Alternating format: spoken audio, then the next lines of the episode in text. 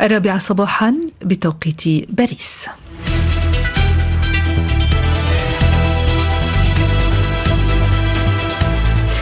أطيب التحيات الصباحية من مونتي كارلو الدولية ونبدأ إرسالنا لهذا اليوم الأربعاء الثامن والعشرين من فبراير بفترة البث المباشر.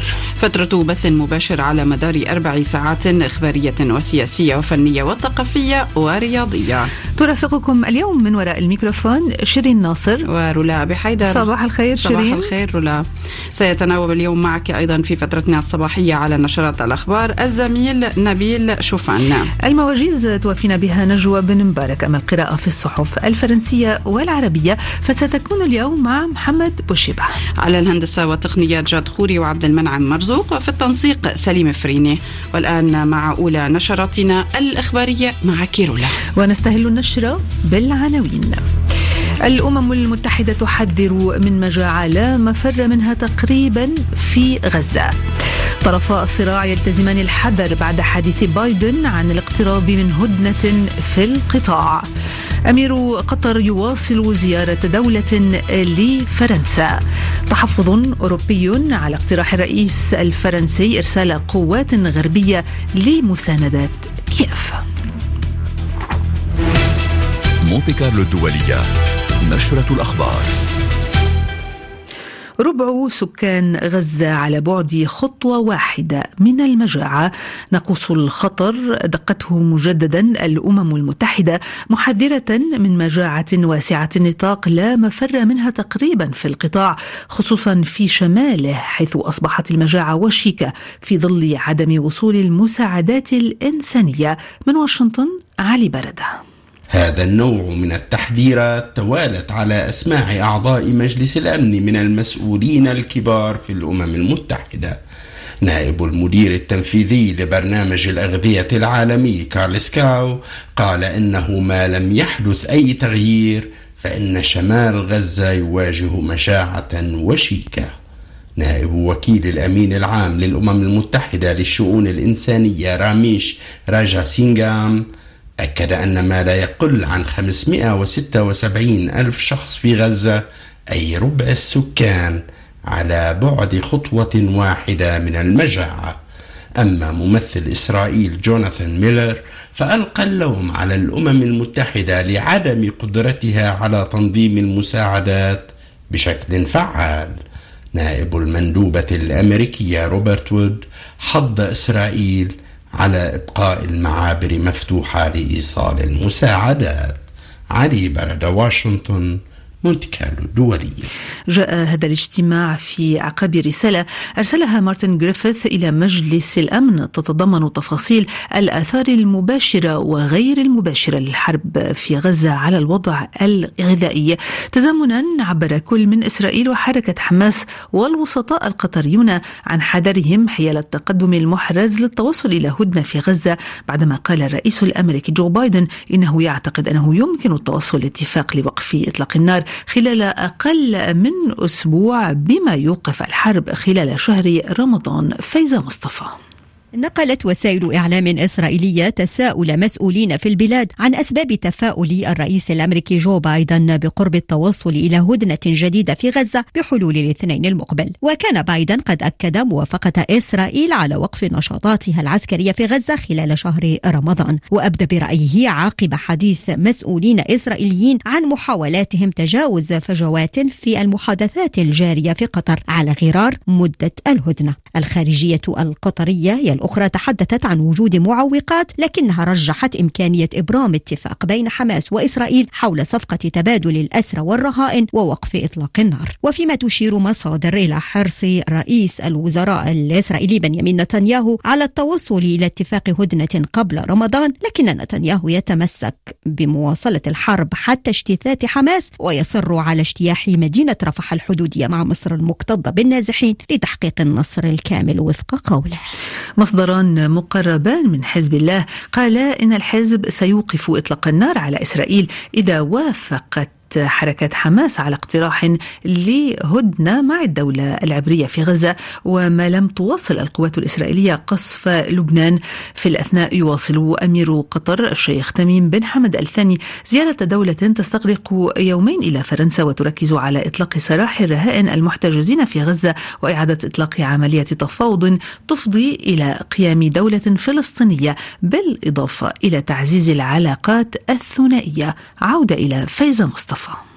هي الزيارة الرسمية الأولى التي يقوم بها أمير قطر منذ 15 عاما إلى هذا البلد الأوروبي وفق ما جاء في بيان الإليزي الذي اعتبر الزيارة شرفا لفرنسا ودليلا على عمق العلاقات بين البلدين. ويلعب البلدان دورا كبيرا في المفاوضات الجارية بالدوحة من أجل وقف الحرب في قطاع غزة. وعليه تصدر ملف إطلاق سراح الرهائن المحتجزين لدى حماس بينهم ثلاثة فرنسيين.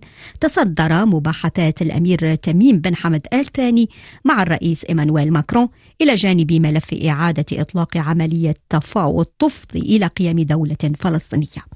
زيارة الأمير القطري إلى باريس تأتي غداة لقائه مع رئيس المكتب السياسي لحركة حماس إسماعيل هنية في الدوحة. كما تأتي عقب اجتماع آخر في باريس جمع مسؤولي الاستخبارات الأمريكية والإسرائيلية والمصرية ومسؤول قطري لإعادة النقاش حول اتفاق إطار تعطل مساره بشأن الحرب. ملف إدخال المساعدات إلى سكان قطاع غزة المحاصر هو محور قمة تميم وماكرون أيضا في ظل كارثية الوضع الإنساني في غزة. さ。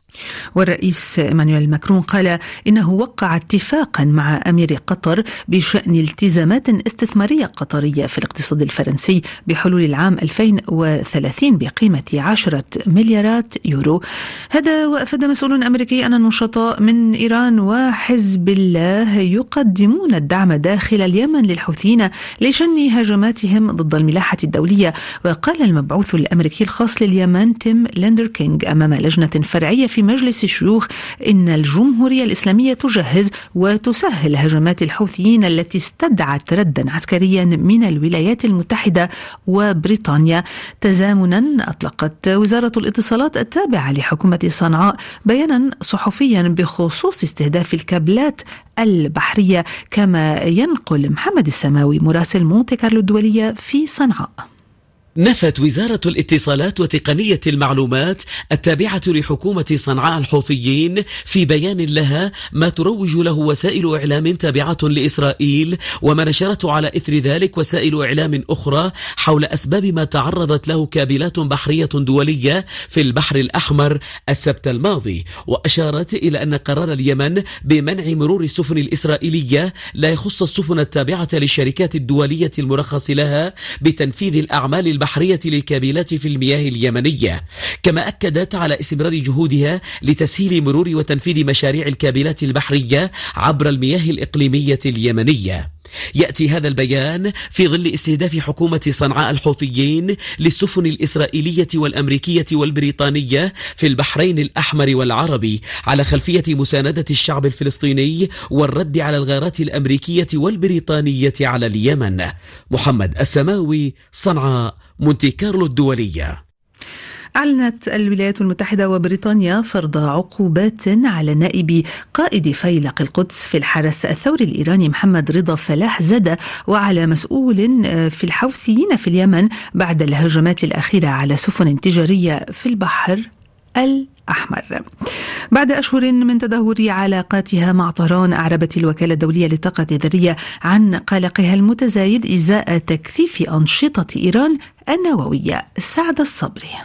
قبل أسبوع من اجتماع مجلس محافظي الوكالة أشار مديرها العام رافائيل جروسي إلى أن تصريحات بعض المسؤولين الإيرانيين حول القدرات التقنية لإنتاج أسلحة نووية تعزز المخاوف. فرغم نفي الجمهورية الإسلامية نيتها حيازة قنبلة نووية أظهرت وثيقة نشرتها الوكالة هذا الشهر أن إيران باتت تملك ما يكفي من المواد لصنع عدة قنابل ذرية في ظل وصول مخزوناتها من اليورانيوم إلى أكثر من 27 ضعفا من المستوى المرخص به بموجب خطة العمل الشاملة المشتركة الواردة في اتفاق عام 2015 ورغم أن إيران أبطأت وتيرة إنتاج اليورانيوم بداية هذا العام تفاديا لزيادة التوترات مع القوى الغربية إلا أن واشنطن أعربت الاثنين عن قلقها البالغ إزاء ما اعتبرته التوسع المستمر في البرنامج النووي الإيراني دون أي مبرر مدني ذي مصداقية بحسب الخارجية الأمريكية. طهران التي سحبت اعتمادات عدد من مفتشي الوكالة الدولية للطاقة الذرية حاولت إظهار حسن نواياها عبر دعوة جروسي إلى مؤتمر دولي حول الطاقة في أيار مايو المقبل. الزعيم الكردي مسعود برزاني رئيس الحزب الديمقراطي الكردستاني تحدث لمونتي كارلو الدولية عن العلاقة مع إيران خاصة بعد الهجوم الأخير على إربيل والذي أودى بحياة مدنيين وقد نفى كل الاتهامات الإيرانية التي تطال الإقليم بتوفير ملجأ لأعداء إيران. نستمع إلى ما قاله في حوار خاص مع موفدة مونتي كارلو الدولية إلى إربيل إيمان لحمود. منذ 2020 أو 2021 ولغاية اليوم تعرضت أربيل كمدينة وكمحافظة ل 143 هجوم بالطائرات المسيرة أو بالصواريخ البالستية من قبل إيران أو من أتباع إيران. ودائما تبرر هذه الجرائم لأن هناك مراكز استخبارات دولية وتحديدا يحددون أنه الموساد. أول المعارضة الكردية اللي موجودة في كردستان في, في الأقليم. أنا متأكد لو كان هناك مقر للموساد ما كانوا يجرؤون على أن يضربوه. بالمعارضة الإيرانية المعارضة كان موجودة منذ خمسين سنة. وبناء على اتفاق ثلاثي بين الحكومة الفدرالية وحكومة الأقليم وإيران واستجابة المعارضة الإيرانية الكردية تم سحب كل قوتهم من المناطق الحدودية ورجعوا إلى مناطق سكنية في أطراف أربيل. فلذلك يعني اتهامات إيران الحقيقة اتهامات باطلة ونحن لم نرغب في يوم من الأيام أن تتوتر العلاقة مع إيران. الزعيم الكردي مسعود برزاني رئيس الحزب الديمقراطي الكردستاني وسيكون ضيف حوار مونتي كارلو الدولية في هذه الفترة الصباحية. أنتم دائما في الاستماع إلى نشرة الرابعة صباحا من مونتي كارلو الدولية.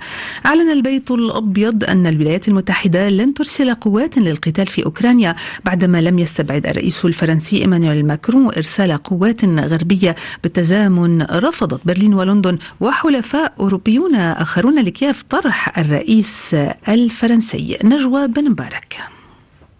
اقتراح الرئيس الفرنسي إيمانويل ماكرون بشأن إرسال قوات غربية إلى أوكرانيا لم يلقى تجاوبا بين القادة الأوروبيين الذين أبدوا عدم استعدادهم لذلك.